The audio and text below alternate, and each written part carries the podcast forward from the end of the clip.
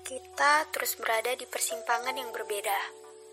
Tak mengenal lingkup rasa yang lain, selalu saja meninggalkan ego di dalam, tanpa pernah mau membereskannya. Memang begitulah lucunya kita.